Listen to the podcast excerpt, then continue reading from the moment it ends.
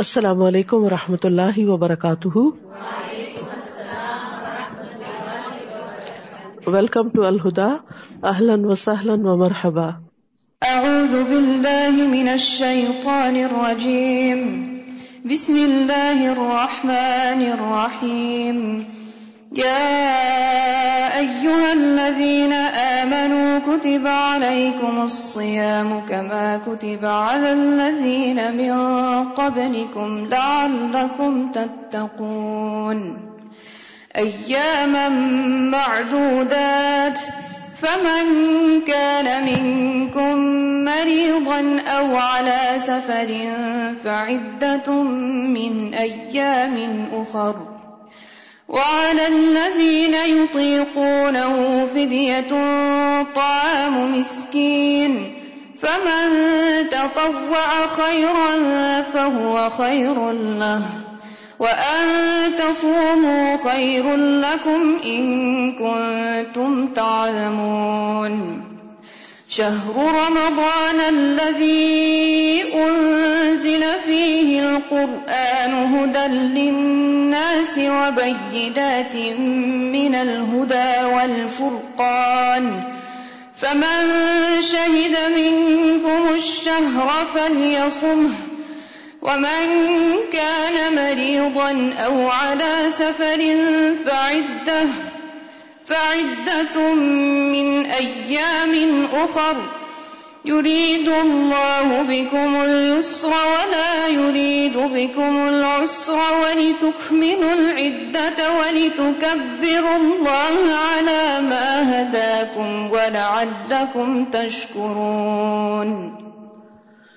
نحمده ونصلي على رسوله الكريم. أما بعد، فأعوذ بالله من الشيطان الرجيم. بسم اللہ الرحمن الرحیم. ربش رحلی صدری ویسر لی امری. وحل العقدم السانی یفقہ قولی. یا ایوہ الذین آمنوا اے لوگو جو ایمان لائے ہو. اللہ رب العزت، کائنات کا مالک، کائنات کا بادشاہ، ایمان والوں سے خطاب کر رہا ہے.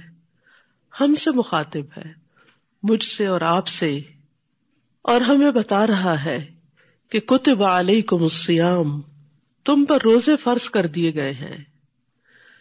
عربی میں لفظ سوم بھی استعمال ہوتا ہے اور سیام بھی استعمال ہوتا ہے۔ سوم کا تعلق عام طور پر چپ کے روزے سے ہوتا ہے۔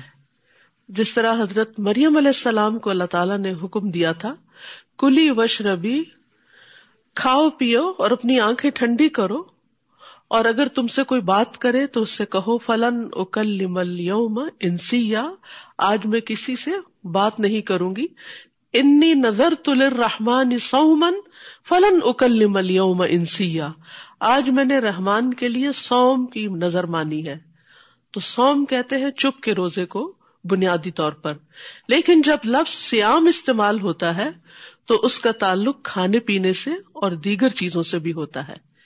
اسی لیے ایک عام روزہ ہوتا ہے جس میں انسان کھانے پینے سے رکتا ہے اور ایک خاص روزہ ہوتا ہے جس میں انسان ہر اس چیز سے رکتا ہے جس سے اللہ سبحان تعالیٰ نے روکا اور اس کا تعلق صرف پیٹ سے نہیں ہوتا بلکہ اس کا تعلق نگاہوں سے بھی ہوتا ہے، اس کا تعلق کانوں سے بھی ہوتا ہے، اس کا تعلق زبان سے بھی ہوتا ہے، جسم کے سارے آزاد کے ساتھ ہوتا ہے کہ جس میں انسان اللہ کے احکامات کے آگے رک جاتا ہے۔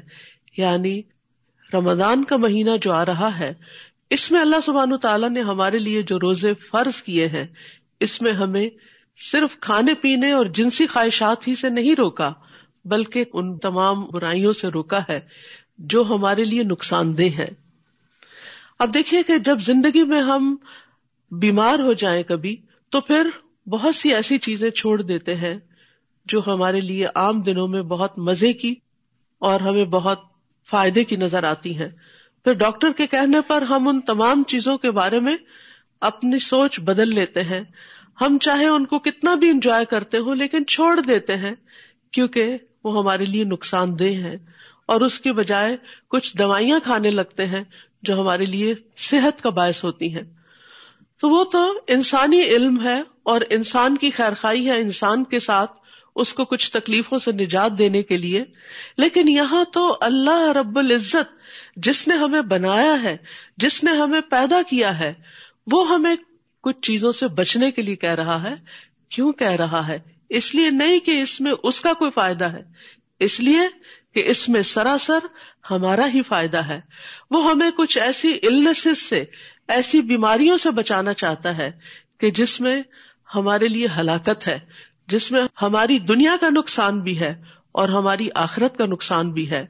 تو اسی لیے اللہ سبحان تعالیٰ نے روزے جیسی چیز کو ہمارے لیے نہ صرف یہ کہ فرض قرار دیا، بلکہ عبادت بھی قرار دیا تاکہ ہم اسے خوشی خوشی اختیار کریں۔ تو یا الذین بنو اے لوگو جو ایمان لائے ہو، کتب علیکم الصیام، تم پر روزے رکھنا فرض کر دیا گیا۔ کما کتب الذین من قبلکم، جیسا ان لوگوں پہ فرض کیا گیا جو تم سے پہلے گزرے ہیں۔ یعنی تمام انبیاء نے اپنی امتوں کو روزے کا حکم دیا۔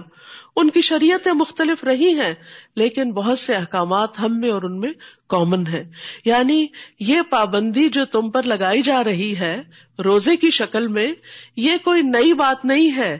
یہ تو پہلے سے ہوتی چلی آ رہی ہے۔ اور تم تو امت وسط ہو، تم تو آخری امت ہو جس پر دین مکمل کیا جا رہا ہے، تو تم پر بھی اس کو فرض کیا جا رہا ہے۔ اور اس کا فائدہ کیا ہے؟ اس کا مقصد کیا ہے؟ لعلکم تتقون۔ امید ہے کہ تم بچ جاؤ گے۔ یا تاکہ تم، یا شاید کہ تم تکوا اختیار کرو، شاید کہ تم بچ سکو۔ یعنی کچھ پابندیاں تو اللہ تعالی کی طرف سے ہیں اور پھر کچھ پابندیاں تمہیں اپنے اوپر خود لگانی ہوگی تاکہ تم جہنم کی آگ سے بچ جاؤ۔ تتقون تکوا کا تعلق بچنے سے ہے یعنی کس چیز سے بچنا؟ اللہ تعالی کی ناپسندیدہ چیزوں سے بچنا۔ اور یہ بچنا زندگی کے سارے معاملات میں ہے۔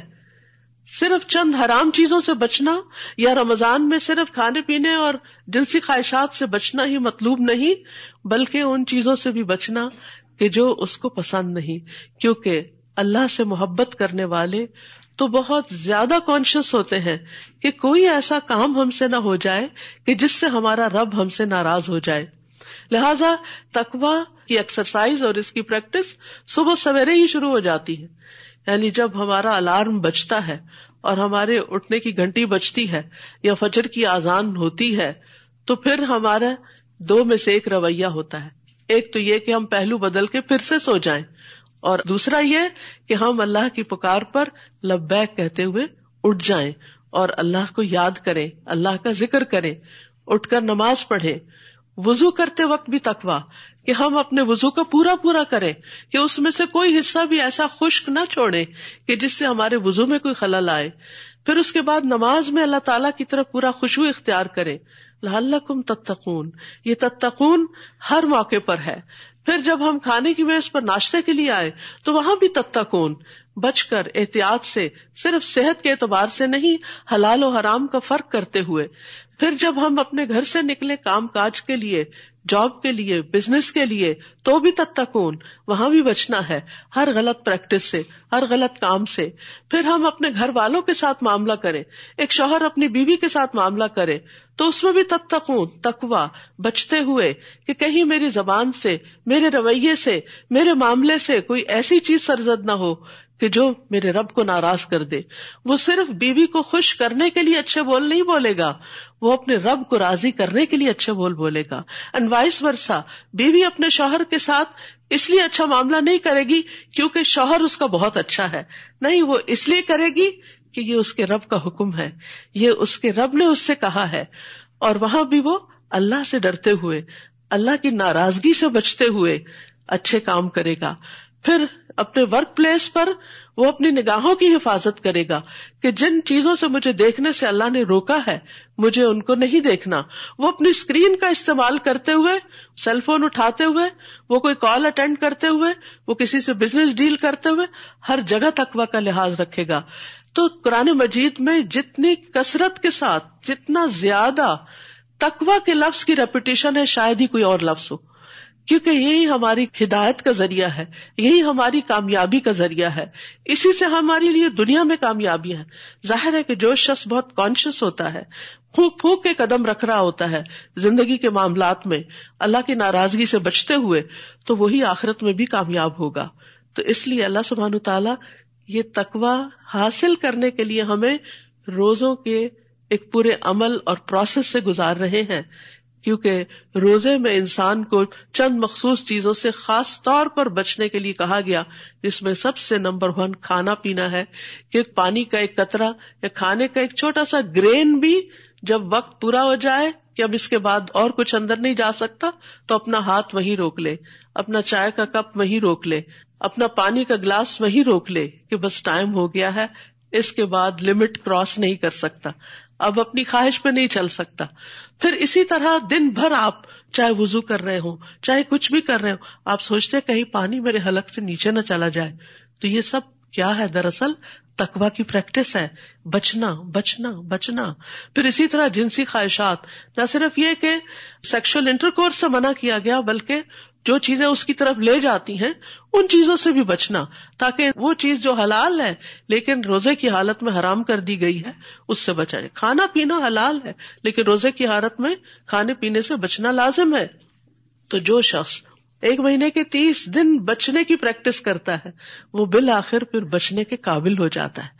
پھر وہ محتاط زندگی بسر کرتا ہے، پھر وہ اللہ کانشیس زندگی بسر کرتا ہے، پھر وہ احتیاط کے ساتھ اپنی زندگی کا ہر قدم اٹھاتا ہے کہ میرا رب مجھ سے ناراض نہ ہو جائے۔ کہیں میں کسی ناراضگی کی وجہ سے اس ہمیشہ کی زندگی میں ان جنتوں سے محروم نہ ہو جاؤں۔ تو فرمایا، یا الذین آمنوا کتب علیکم الصیام کما کتب علی الذین من قبلکم لعلکم تتقون۔ روزہ تو ایک پروسیس ہے، ایک کام ہے کرنے کا، لیکن اس کا کوئی آؤٹ کم ہونا چاہیے۔ مثال کے طور پر آپ کھانا کھاتے ہیں، تو کھانا کھاتے ہیں، منہ میں ڈالتے ہیں، چباتے ہیں، پھر اس کے بعد نگلتے ہیں، تو کھانا کھانا مقصد نہیں ہے۔ اصل مقصد ہے انرجی حاصل کرنا، اصل مقصد ہے بھوک مٹانا۔ تو اسی طرح روزہ رکھنا جو ہے، وہ تو ایک عبادت ہے، ایک فرض ہے، ایک پروسیس ہے، لیکن اس سے کچھ حاصل کرنا ہے۔ اور وہ ہے تکوا کی اسٹرینتھ حاصل کرنا، بچنے کی عادت سیلف کنٹرول آپ دیکھیے کہ سب سے بڑا اور سب سے مضبوط انسان وہ ہے جو اپنے آپ کو کنٹرول کر سکتا ہے۔ دوسروں کو کنٹرول کرنے کی تو ہر ایک کے اندر خواہش اور شوق ہوتا ہے اور ماؤں کو دیکھیے کہ کس طرح بچوں کو اپنے کنٹرول میں، حتیٰ کہ شادی کے بعد بھی ان کو اپنے ہی کنٹرول میں رکھنا چاہتی ہیں کہ کہیں یہ بیوی کا نہ ہو جائے یا کہیں بچوں کا رجحان زیادہ سسرال کی طرف نہ ہو جائے۔ اس قسم کے خدشات لاحق رہتے ہیں۔ لیکن اصل عقل مند وہ ہے، اصل کامیاب وہ شخص ہے کہ جو اپنے آپ کو کنٹرول کرنا جانتا ہے، اپنے لفظوں کو کنٹرول کرنا جانتا ہے۔ اپنے غصے کو کنٹرول کرنا جانتا ہے، اپنی نفرت کو کنٹرول کرنا جانتا ہے، اپنے انتقامی جذبات کو کنٹرول کرنا جانتا ہے۔ اور جو شخص اپنے اوپر کنٹرول کرنا نہیں جانتا، وہ پھر کسی بھی کام کے قابل نہیں۔ وہ انسان بہت ہلکا ہے، وہ انسان بہت کمزور ہے۔ انسان کی اصل اسٹرینتھ اس میں ہے کہ انسان اپنے آپ کو اس چیز سے بچا لے کہ جو اس کے لیے ہلاکت خیز ہے۔ یاد رکھیے، آگ سے بڑھ کر جہنم سے بڑھ کر ہلاکت خیز چیز کون سی ہو سکتی ہے؟ تو یہ روزہ دراصل ہمیں اس جہنم سے بچنے کے لیے ایک اسٹرینتھ دیتا ہے کہ تم اپنے آپ کو ان چیزوں سے روک لو روک لو۔ جیسے آپ گاڑی جب چلاتے ہیں تو آپ بریکس پر بھی پاؤں رکھے ہوئے ہوتے ہیں اسٹیئرنگ بھی کنٹرول کیے ہوئے ہوتے ہیں۔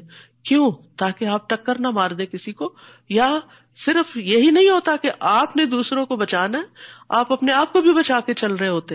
تو بالکل روزے کی حالت میں بھی اسی طرح آپ اپنے آپ کو ایسی اٹریکٹو چیزوں سے بچا رہے ہوتے ہیں جو آپ کو کمزور کر دیں اور آپ دوسروں کو بھی بچا رہے ہوتے ہیں۔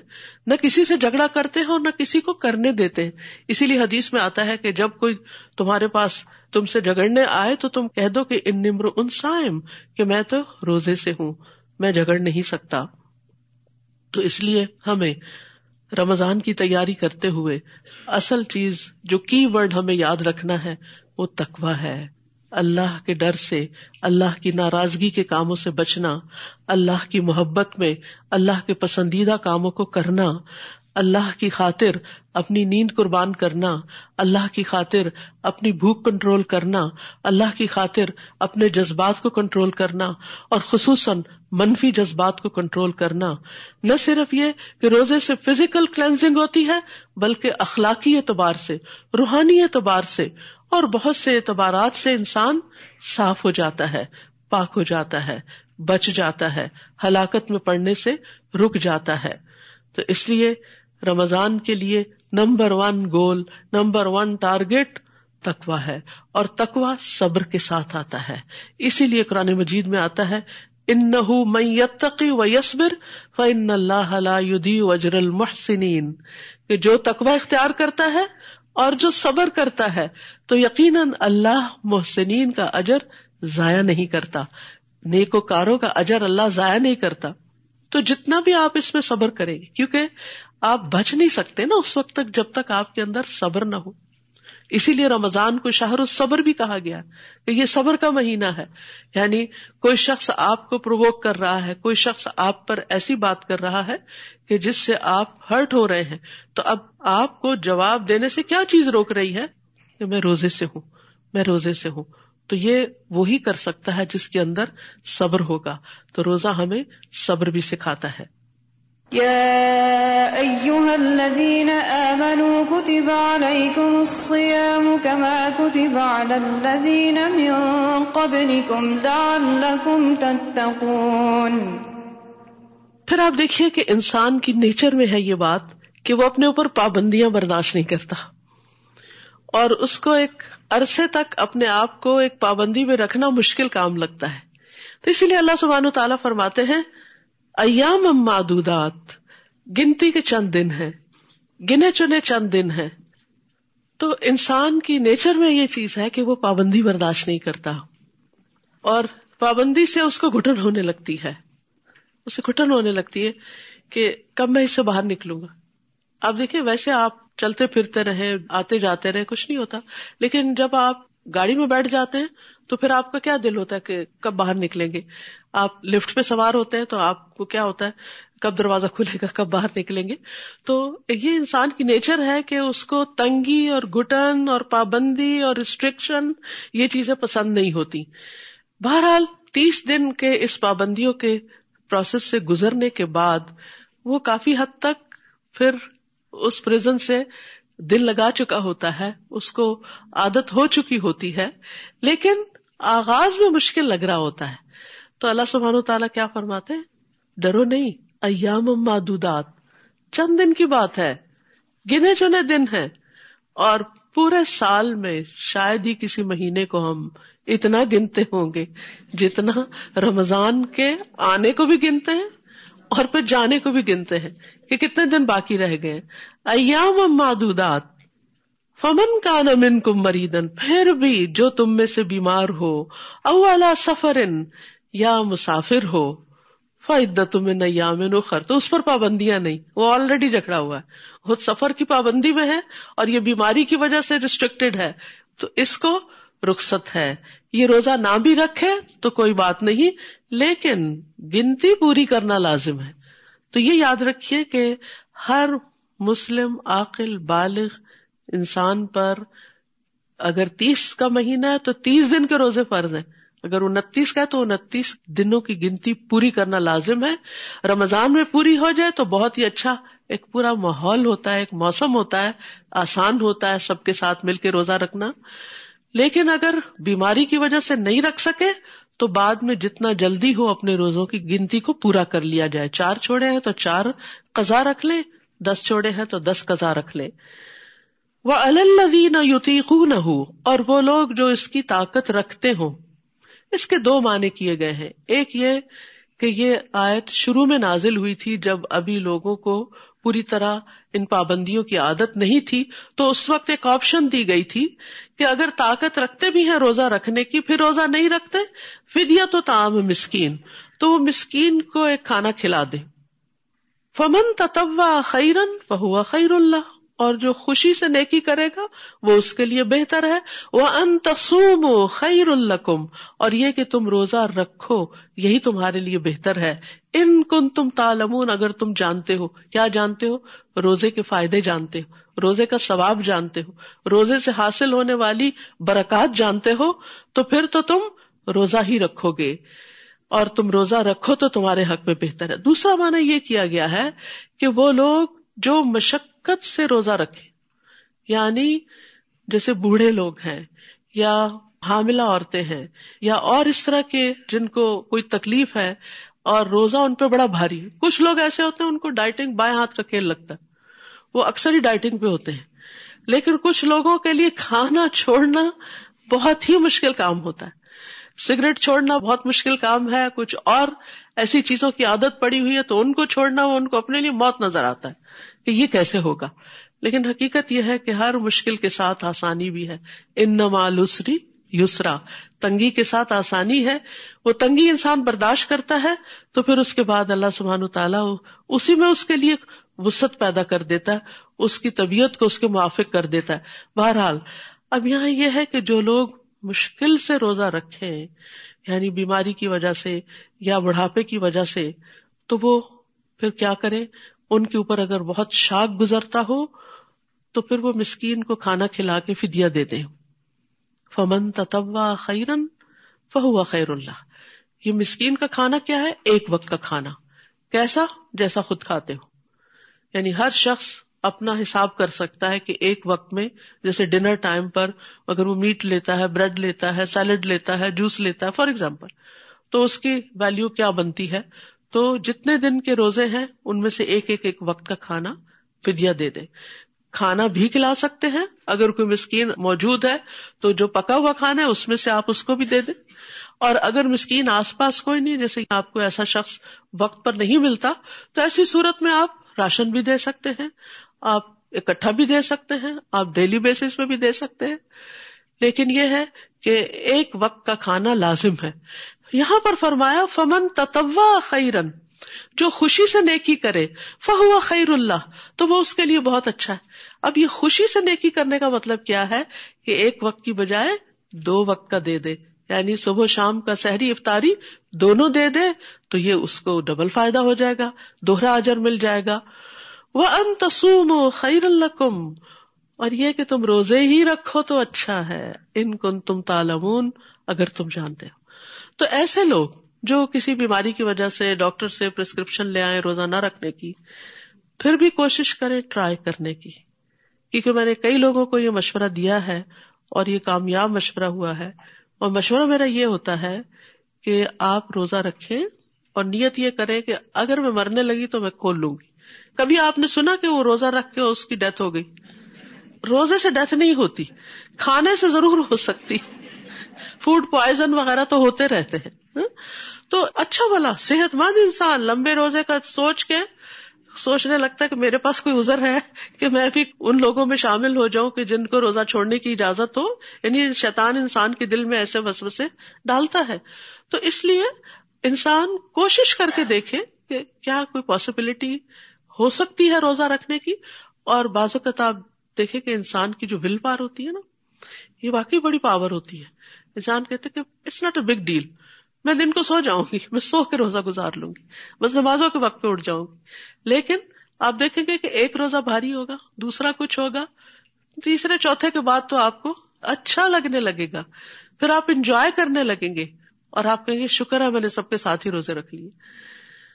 وہ ان تسوم تو اصل ریکمینڈیشن کیا ہے؟ روزہ رکھنے ہی کی یعنی اس کا کوئی عوض نہیں، کوئی چیز اس کے برابر نہیں۔ یعنی آپ روزہ چھوڑ کے کہیں کہ میں صدقہ کر دیتی ہوں تو یہ فدیا دینے سے مجھے روزے کا ثواب مل جائے گا تو وہ بات نہیں ہے۔ یعنی وہ روزے کے برابر نہیں ہے ہاں تمہارا جو فرض ہے اس کا مداوع ہو جائے گا یا وہ ادا ہو جائے گا۔ یعنی اس کی کچھ کمپنسیشن ہو جائے گی، لیکن روزے سے ملنے والے جو فائدے اور ثواب اور خیر و بلائی حاصل ہونے والی ہے، وہ تو پھر روزے سے ہی حاصل ہو سکتی ہے، اس کا کوئی آلٹرنیٹ ہے ہی نہیں۔ أياما معدودات، فمن كان منكم مريضا أو على سفر فعدة من أيام أخر.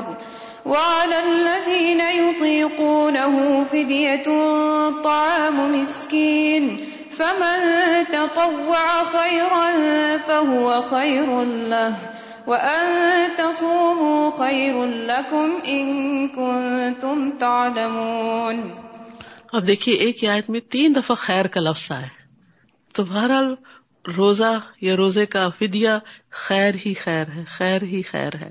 یعنی ان سب چیزوں میں تمہارے لیے بھلائی ہی بھلائی ہے، فائدہ ہی فائدہ کامیابی ہی کامیابی ہے۔ پھر فرمایا، شہر رمضان اللہ ان ضلفی القرآن۔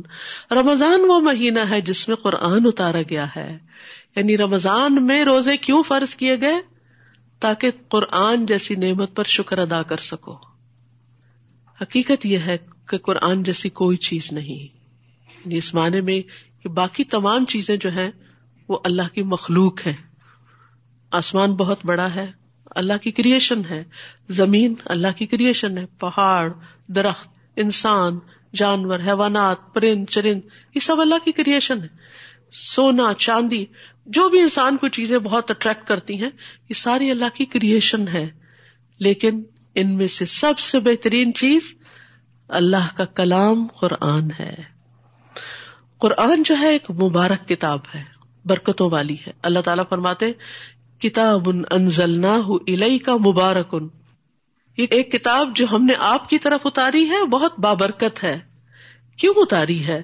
لیت دبرو آیات ہی تاکہ لوگ اس کی آیات میں تدبر کرے غور و فکر کرے ولیت کر اول الباب اور عقل مند اس سے نصیحت حاصل کرے تو یہ بابرکت کتاب، بابرکت مہینے میں، بابرکت رات میں، بابرکت شہر میں امبیا کے سردار محمد صلی اللہ علیہ وسلم پر اور بہترین امت امت محمد صلی اللہ علیہ وسلم پر نازل ہوئی۔ تو یہ رمضان کی للت القدر میں نازل ہوئی۔ انا انزل نہ فی لت القدر۔ وما ادرا کما لت القدر۔ لئی لت القدری خیر من الف شہر۔ لت القدر میں جو نازل ہوئی، تمہیں کیا پتا کہ وہ لت القدر کیا ہے؟ وہ ہزار مہینوں سے زیادہ بہتر ہے۔ تو جس قرآن کے نزول کی وجہ سے ایک رات کو اتنا بڑا مقام ملا، اس مہینے کو مہینوں کا سردار قرار دیا گیا اس قرآن کی وجہ سے۔ سوچے پر اس قرآن کی عظمت کیا ہوگی؟ اس قرآن کی فضیلت کیا ہوگی؟ اس قرآن کی برکت کیا ہوگی؟ اس قرآن کے ساتھ ملنے والی رحمتیں کیا ہوں گی؟ تو اس لیے ہم سب کو اس بارے میں سوچنا چاہیے کہ ہم اس رمضان میں قرآن کے ساتھ کیسا تعلق قائم کر سکتے ہیں۔ شاہ رمضان الذي انزل ضلعی القرآن۔ تو اگر رمضان میں قرآن نازل ہوا ہے، تو رمضان میں ہی یہ قرآن دلوں پہ نازل ہوتا ہے۔ عام دنوں میں بھی آپ قرآن سے بھرپور فائدہ اٹھاتے ہیں۔ لیکن جو فائدہ رمضان میں قرآن کے ساتھ ملتا ہے، وہ عام دنوں میں آپ محسوس نہیں کرتے۔ اس لیے رمضان میں قرآن کے ساتھ زیادہ سے زیادہ تعلق قائم کرنے کی ضرورت ہے۔ تراویح میں، قیام اللیل میں، دن میں اس کا ناظرہ تلاوت کر کے، اس کو سمجھ کر پڑھ کے، کیونکہ باقی سب بھی فائدے کی چیز ہے۔ لیکن اصل میں قرآن کا فائدہ اس وقت ہوتا ہے جب انسان اس کو سمجھتا ہے۔ جب انسان کو پتا چلتا ہے کہ اس کے اندر کیسے کیسے ہیرے جواہرات ہیں۔ میری زندگی کے کیسے کیسے مسائل کا حل ہے۔ کیسی کیسی برکتیں اور کیسی کیسی رحمتیں اللہ نے اس کے ذریعے بندوں کو عطا کی ہیں۔ تو اس لیے بہت ضروری ہے کہ ہم رمضان کے مہینے میں قرآن سے بھرپور فائدہ اٹھائیں۔ کیونکہ یہاں پر آپ دیکھیے کہ قرآن کیوں اتارا گیا؟ مقصد بتا دیا گیا۔ ہدل الناس یہ تمام انسانوں کی ہدایت کے لیے آیا ہے اور کسی بھی چیز سے گائیڈنس کب لی جاتی ہے؟ اب مثال کے طور پر آپ کی اگر گاڑی میں اچھے سے اچھا جی پی ایس ہے، اچھے سے اچھا آپ کو میپ پلان ہے، لیکن اگر آپ اس کو آن نہیں کرتے، اور اگر آن بھی کر دیتے ہیں، اس کے ساتھ وائس نہیں آن کرتے، تو پھر کیا ہوتا ہے؟ آپ بعض اوقات صرف نقشہ دیکھ کے بھی نہیں پہنچتے۔ آپ کو جب وہ بتاتی رہتی ہے، مسلسل انسٹرکشن ملتی رہتی ہے ٹرن رائٹ ٹرن لیفٹ اتنے ہنڈریڈ میٹر پہ اتنے کرے، یہ کرے، وہ کرے، تو پھر آپ کو کتنی آسانی ہو جاتی۔ پھر آپ صحیح منزل پہ پہنچ جاتے۔ ورنہ بازو کا نقشہ بھی سامنے رکھا ہوتا ہے، سنتے نہیں، سمجھتے نہیں، تو ایک موڑ غلط کاٹ کے کہیں سے کہیں پہنچ جاتے۔ بھٹکتے پھرتے۔ اور آپ کو پتا ہے کہ بھٹکنا کتنا تکلیف دہ ہوتا ہے۔ ہو سکتا ہے آپ میں سے کوئی یہاں آتے ہوئے رستہ بھٹکا ہو اور اس کا وقت ضرورت سے زائد لگ گیا ہو۔ تو انسان کو کتنی تکلیف ہوتی ہے۔ تو اس زندگی میں بھی ہر انسان کے ذہن میں بے پناہ سوالات ہوتے ہیں کنفیوژن ہوتی ہیں۔ اپنی زندگی کے بارے میں انسان کہتا ہے، میرے ساتھ ایسا کیوں ہو گیا؟ یہ ایسا کیوں ہے؟ یہ ویسا کیوں ہے؟ میرے ساتھ یہ مسائل کیوں پیش آ رہے ہیں؟ میرے ہی بچے ایسے کیوں ہیں؟ میرا ہی ہسبینڈ ایسا کیوں ہے؟ یہ کیوں ہو رہا ہے؟ ان سارے سوالات کے جواب آپ کے پیدا کرنے والے کے سوا آپ کو کون دے سکتا ہے؟ وہ صرف آپ کا رب ہی آپ کو بتا سکتا ہے۔ آپ انسانوں کے پاس کاؤنسلنگ کے لیے جاتے ہیں۔ ایک کے پاس جاتے ہیں، وہ آپ کو ایک مشورہ دیتا ہے، دوسرے کے پاس جاتے ہیں، وہ آپ کو کوئی اور دیتا ہے۔ دوست سے بات کرتے ہیں، وہ کوئی اور ہی کہانی بتاتی۔ اما سے بات کرتے ہیں، وہ کوئی اور نصیحت کرتی۔ انسان حیران پریشان ہو کے سوچتا ہے، کس کی بات مانو کس کی نہ مانو ہے تو یہ سارے میرے پیارے اور بہت اچھے سہارے، لیکن یاد رکھیے، ہم سے، ہمارے خالق سے بڑھ کر کوئی پیار نہیں کرتا۔ اس سے بڑھ کر ہمارا کوئی خیر خواہ نہیں۔ اسی لیے اس نے اپنی محبت اور اپنی خیر خواہی کا ثبوت دیتے ہوئے ہمیں یہ کتاب دی ہے تاکہ ہم اس سے گائیڈنس حاصل کریں۔ اسی لیے قرآن کے شروع میں ہی اللہ تعالیٰ فرماتے ہیں ذالک کتاب لا رہی بفی ہدل المتقین یہ کتاب جس میں کوئی شک نہیں، یہ ہدایت کے لیے آئی، لیکن کس کو ہدایت دے گی؟ متقی لوگ اب آپ دیکھیے کہ رمضان اور تقوا اور ہدایت اور تقوا روزے سے آپ کو کیا ملے گا؟ تقوا ملے گا۔ اور پھر قرآن سے آپ کو گائیڈنس ملے گی اور یہ گائیڈنس آپ کو رمضان میں زیادہ ملے گی۔ جب آپ تکوا کی حالت میں ہوں گے یا تکوا اٹینڈ کر رہے ہوں گے۔ تو یہاں پر اللہ تعالیٰ فرماتے ہیں، ہدل الناس و بینات من الہدا والفرقان اور اس میں کلیئر پروفس ہیں، واضح دلائل ہیں۔ یعنی ایسا نہیں کہ صرف ایک مبہم سی کوئی گائیڈ لائن دی جا رہی ہے، اس سے پورے پورے دلائل کے ساتھ آپ کو بات سمجھائی جائے گی۔ کہ ہدایت کس کو کہتے ہیں اور کس معاملے میں انسان کو کیا رویہ اختیار کرنا چاہیے اور فرقان فرق کرنے سے ہے۔ یعنی جس میں انسان اچھے اور برے، حلال اور حرام، جائز اور ناجائز، صحیح اور غلط میں تمیز کر سکتا ہے۔ یعنی فرق کر سکتا ہے۔ انسان کو واضح طور پر پتا چل جاتا ہے یہ قرآن ایک نور ہے، ایک روشنی ہے کہ جس سے آپ کو پتا چلتا ہے کہ آپ کو کیا کرنا چاہیے اور کیا نہیں کرنا چاہیے۔ کیا چیز آپ کے فائدے کی ہے اور کیا چیز آپ کے لیے نقصان دہ ہے۔ فمن شاہد امن کو مشہر افل یسم پھر وہی دوبارہ بات کی گئی۔ تو جس کو یہ مہینہ ملے، جو اس مہینے کو پائے، جس کی زندگی میں رمضان آ جائے اسے چاہیے کہ روزے رکھے۔ تو اس سے پتا چلتا ہے کہ رمضان میں سب سے اہم ترین عبادت روزہ ہے۔ یعنی آپ چاہے دن بھر قرآن پڑھتے رہے اور رات بھر قیام کرتے رہے لیکن روزہ نہ رکھے تو بات نہیں بنے گی۔ قرآن کا فائدہ، دعا کا فائدہ سد کا خیرات کا فائدہ، ہر چیز کا فائدہ روزے کے ساتھ ہے۔ اسی لیے پھر تکرار سے تاکیدی حکم دیا جا رہا ہے کہ فمن شاہد امن کو مشاہرہ شاہدہ کا لفظ بڑا دلچسپ ہے۔ شاہدہ کا مطلب ہوتا ہے دیکھنا مشاہدہ کرنا۔ تو آپ دیکھیے کہ رمضان کا چاند دیکھنا چاہیے، اس کے لیے کوشش کرنی چاہیے۔ بادل ہو تو اور بات ہے، ورنہ اہتمام کرنا چاہیے۔ اور چاند دیکھ کر روزہ رکھنا چاہیے۔ اور جب چاند نظر آ جائے تو پھر دعا بھی پڑھنی چاہیے۔ ہوپ فلی آپ کے پاس شاہ رمضان کتاب ہوگی، جس میں شروع میں ہی دعائیں دے دی گئی ہیں۔ وہ دعائیں آپ دیکھ کے بھی پڑھ سکتے ہیں۔ ویسے تو یاد کر لیجیے کیونکہ ہر مہینے کے شروع میں وہ دعا پڑھنی چاہیے جب بھی چاند نظر آ جائے۔ کیونکہ بازوقت پہلی رات کا چاند نہیں بھی نظر آتا تو دوسری رات نظر آ جاتا ہے۔ دوسری رات پڑھ لیجیے اور بہت خوبصورت دعا ہے جس میں انسان اپنے لیے اللہ تعالیٰ سے برکت مانگتا ہے اور اس مہینے کی خیر مانگتا ہے۔ ہم سب کو ہر دن کی، ہر مہینے کی خیر چاہیے اور شر سے بچنے کی ضرورت ہے ہم سب کو۔ تو اس لیے اس دعا سے بھرپور فائدہ اٹھائیے۔ اور اس وقت اللہ کا شکر ادا کیجیے۔ جب آپ چاند دیکھ لیں تو مصنون دعا پڑھنے کے بعد کچھ اور دعائیں بھی دل میں ضرور مانگے کہ اللہ تعالیٰ اس مہینے کو ہمارے لیے آسان کر دے۔ اللہ اللہ سہلا اللہ ما جالتا ہوں سہلن وہ انت تجال الحزن سہلا نظاشیتا اللہ کچھ آسان نہیں، جب تک کسی چیز کو تو آسان نہ کرے۔ لا سہلا اللہ ما جالتا ہوں سہلن وہ انت تجال الحزن سہلن اور تو ہی مشکل کو آسان کرتا ہے ازاشیتا جب تو چاہتا ہے۔ تو آسانی مانگے کہ اللہ روزہ رکھنا آسان کر دے، یا اللہ روزے کے ساتھ سارے جو میرے کام اور ذمہ داریاں ان کو پورا کرنا آسان کر دے، یا اللہ راتوں کا قیام آسان کر دے، یا اللہ میرے لیے صدقہ خیرات کرنا آسان کر دے، یا اللہ نیکیوں کی زیادہ سے زیادہ توفیق دے دے مجھے اور ہر طرح کی آسانیاں کر دے۔ کیونکہ جب آسانی ہوگی تو ان شاء اللہ آپ کو پتہ بھی نہیں چلے گا۔ اور رمضان کے اینڈ میں آپ کہ کاش یہ سارا سال ہی رمضان ہوتا۔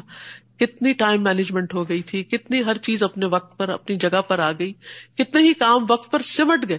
کیونکہ ویسے تو ہم کھانے کی بیس پہ بیٹھتے ہیں تو اٹھتے ہی ٹائم لگا دیتے ہیں، لیکن رمضان میں جب ڈنر کرتے ہیں تو کیا ہوتا ہے؟ ترابی کے لیے جانا ہے، جلدی کرو، بس کرو، ختم کرو، بس اتنے بجے ٹائم ختم۔ اور اس کے بعد آپ چیزیں سمیٹ دیتے ہیں۔ سحری کے وقت آپ سحری کھا رہے ہیں۔ بس بس بس، ٹائم ہو رہا ہے، ختم کر دو یہاں پر۔ یہ عام دنوں میں ہو ہی نہیں پاتا۔ پانچ منٹ اوپر، پانچ منٹ نیچے تو کوئی بات ہی نہیں۔ چاہے ہم کچھ بھی کر رہے ہو اور جو خواتین ماشاء اللہ آرام سے گھروں میں رہتی ہیں، ان کے تو ویسے ہی پھر موج ہوتی ہے۔ جتنا چاہے ٹائم لمبا کر لیں۔ ایک چائے کا کپ چاہے آدھے گھنٹے میں پیئے اور وہ ختم ہو تو ایک اور بنا کے پینا شروع کر دیں۔ اپنی آزادی ہے، اپنی دنیا ہے، جو چاہے کرے تو رمضان میں یہ ساری چونکہ ہماری اپنی ہی آتے ہیں کنٹرول ہو جاتی ہیں، تو بہت سارا وقت بچ جاتا ہے۔ اس میں بہت ساری نیکیاں کمانے کا موقع مل جاتا ہے۔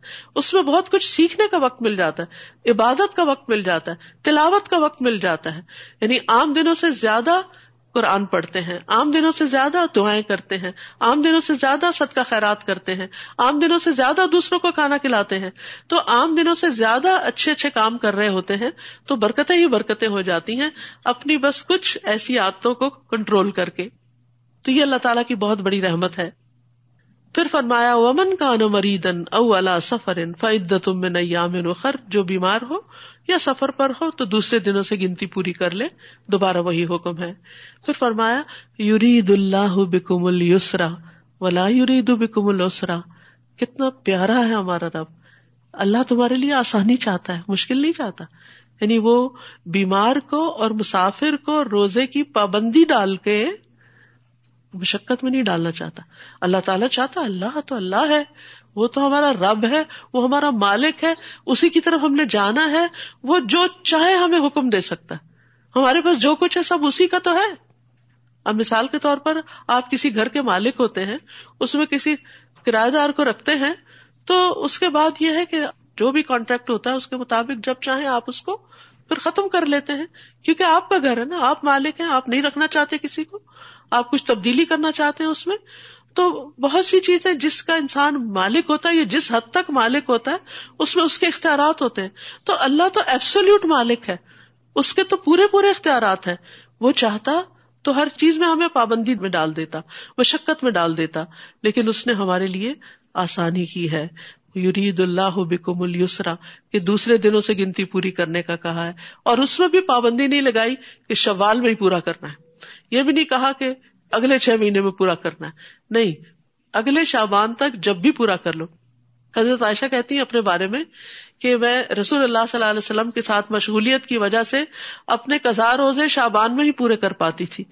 تو بہت سے لوگوں کا یہی حال ہوتا ہے کہ وہ اگلے رمضان سے پہلے اپنی قزا پوری کر رہے ہوتے ہیں۔ تو یہ بھی اللہ سبحانہ و تعالیٰ کا ایک فضل ہے کہ اس نے ہمارے لیے بہت سی آسانیاں بھی رکھی یعنی فرض کی ادائیگی کی بھی ذمہ داری دی اور آسانیاں بھی رکھی ولی تک ملو لدتا تاکہ تم گنتی پوری کرنا، یہاں گنتی پوری کرنے کی پھر تاکید ہے۔ ولی تو کبر اللہ علامہ ہدا کم اور تاکہ تم اللہ کی بڑائی بیان کرو، اس پر جو اس نے تمہیں ہدایت دی۔ حقیقت یہ ہے کہ اگر ہمیں روزے کے فائدے پتہ چل جائیں تو ہمارے منہ سے سوائے اللہ اکبر کے کچھ نہ نکلے۔ کیسا ہے ہمارا رب کہ جس نے ہمیں یہ سب کچھ عطا کیا؟ اور پھر رمضان کے اختتام پر جب عید آتی ہے تو زیادہ سے زیادہ کیا پڑھتے ہیں تکبیرات۔ کیوں تکبیرات؟ اس لیے کہ یہ ہمارا کمال نہیں تھا کہ ہم اپنے آپ پہ اتنا کنٹرول کر سکتے۔ یعنی آپ دیکھیے کہ آپ ڈائٹنگ بھی کرتے ہیں، کہیں نہ کہیں چیٹنگ کر جاتے ہیں۔ لیکن روزہ ایسی چیز ہے کہ جس میں آپ کہیں چیٹ نہیں کرتے۔ تو یہ اصل میں اللہ کی توفیق سے ہوا ہے۔ یہ ہمارا کمال نہیں ہے اس میں کوئی۔ تو اس لیے ہمیں اس کی بڑائی بیان کرنی چاہیے۔ اور اس لیے بھی کہ کوئی شخص تیس روزے رکھ کر پورے قیام کر کے اور ساری نیکیاں کر کے کسی غرور میں مبتلا نہ ہو جائے۔ اپنے آپ کو بڑی چیز نہ سمجھنے لگے کہ میں تو اب دوسروں کے مقابلے میں بہت نیک ہو چکا ہوں۔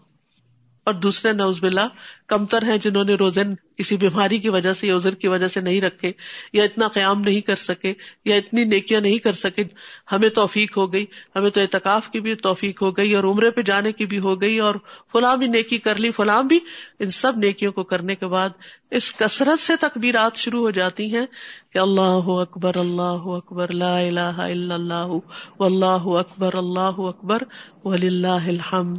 یہ ساری تعریف تو اللہ ہی کے لیے ہے۔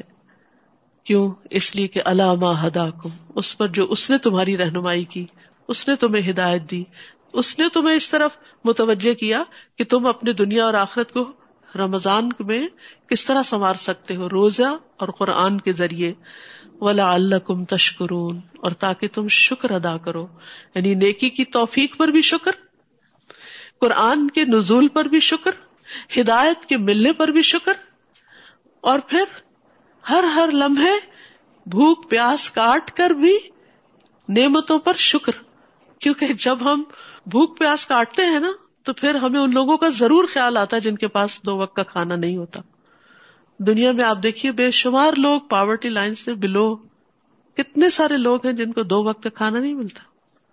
تو جب رمضان میں انسان بھوک اور پیاس کی شدت سے گزرتا ہے اور خصوصاً گھر کے اندر بیٹھ کے یا اندر آفیسز میں ورک کرتے ہوئے تو وہ بھوک اور پیاس نہیں لگتی۔ کتنے ہی لوگ ہیں جو سڑکوں پہ مزدوری کر رہے ہوتے ہیں اور مشکل مشکل کام کر رہے ہوتے ہیں اور سخت مشقت میں روزہ رکھے ہوئے ہوتے ہیں۔ آپ نے کبھی مشاہدہ کیا ہوگا جن لوگوں کا گاؤں وغیرہ سے تعلق ہے کہ جہاں پر نہ ایئر کنڈیشنر ہوتے ہیں، بعض اوقات بجلی نہیں ہوتی، بعض اوقات پنکھا ہی نہیں ہوتا۔ اور بعض اوقات ٹھنڈی چھاؤں بھی نہیں ہوتی کیونکہ اتنی لو چل رہی ہوتی ہے کہ انسان کے لیے واقعی روزہ رکھنا مشکل ہوتا ہے۔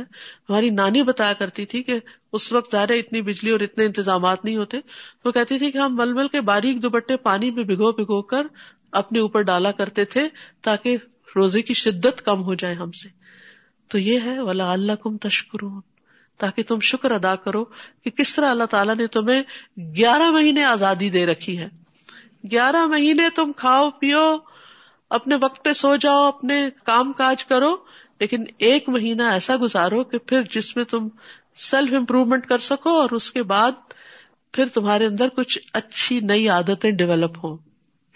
اور وہ اچھی عادتیں صرف اس کے اندر ڈیولپ ہوتی ہیں جس کے اندر سیلف کنٹرول ہوتا ہے۔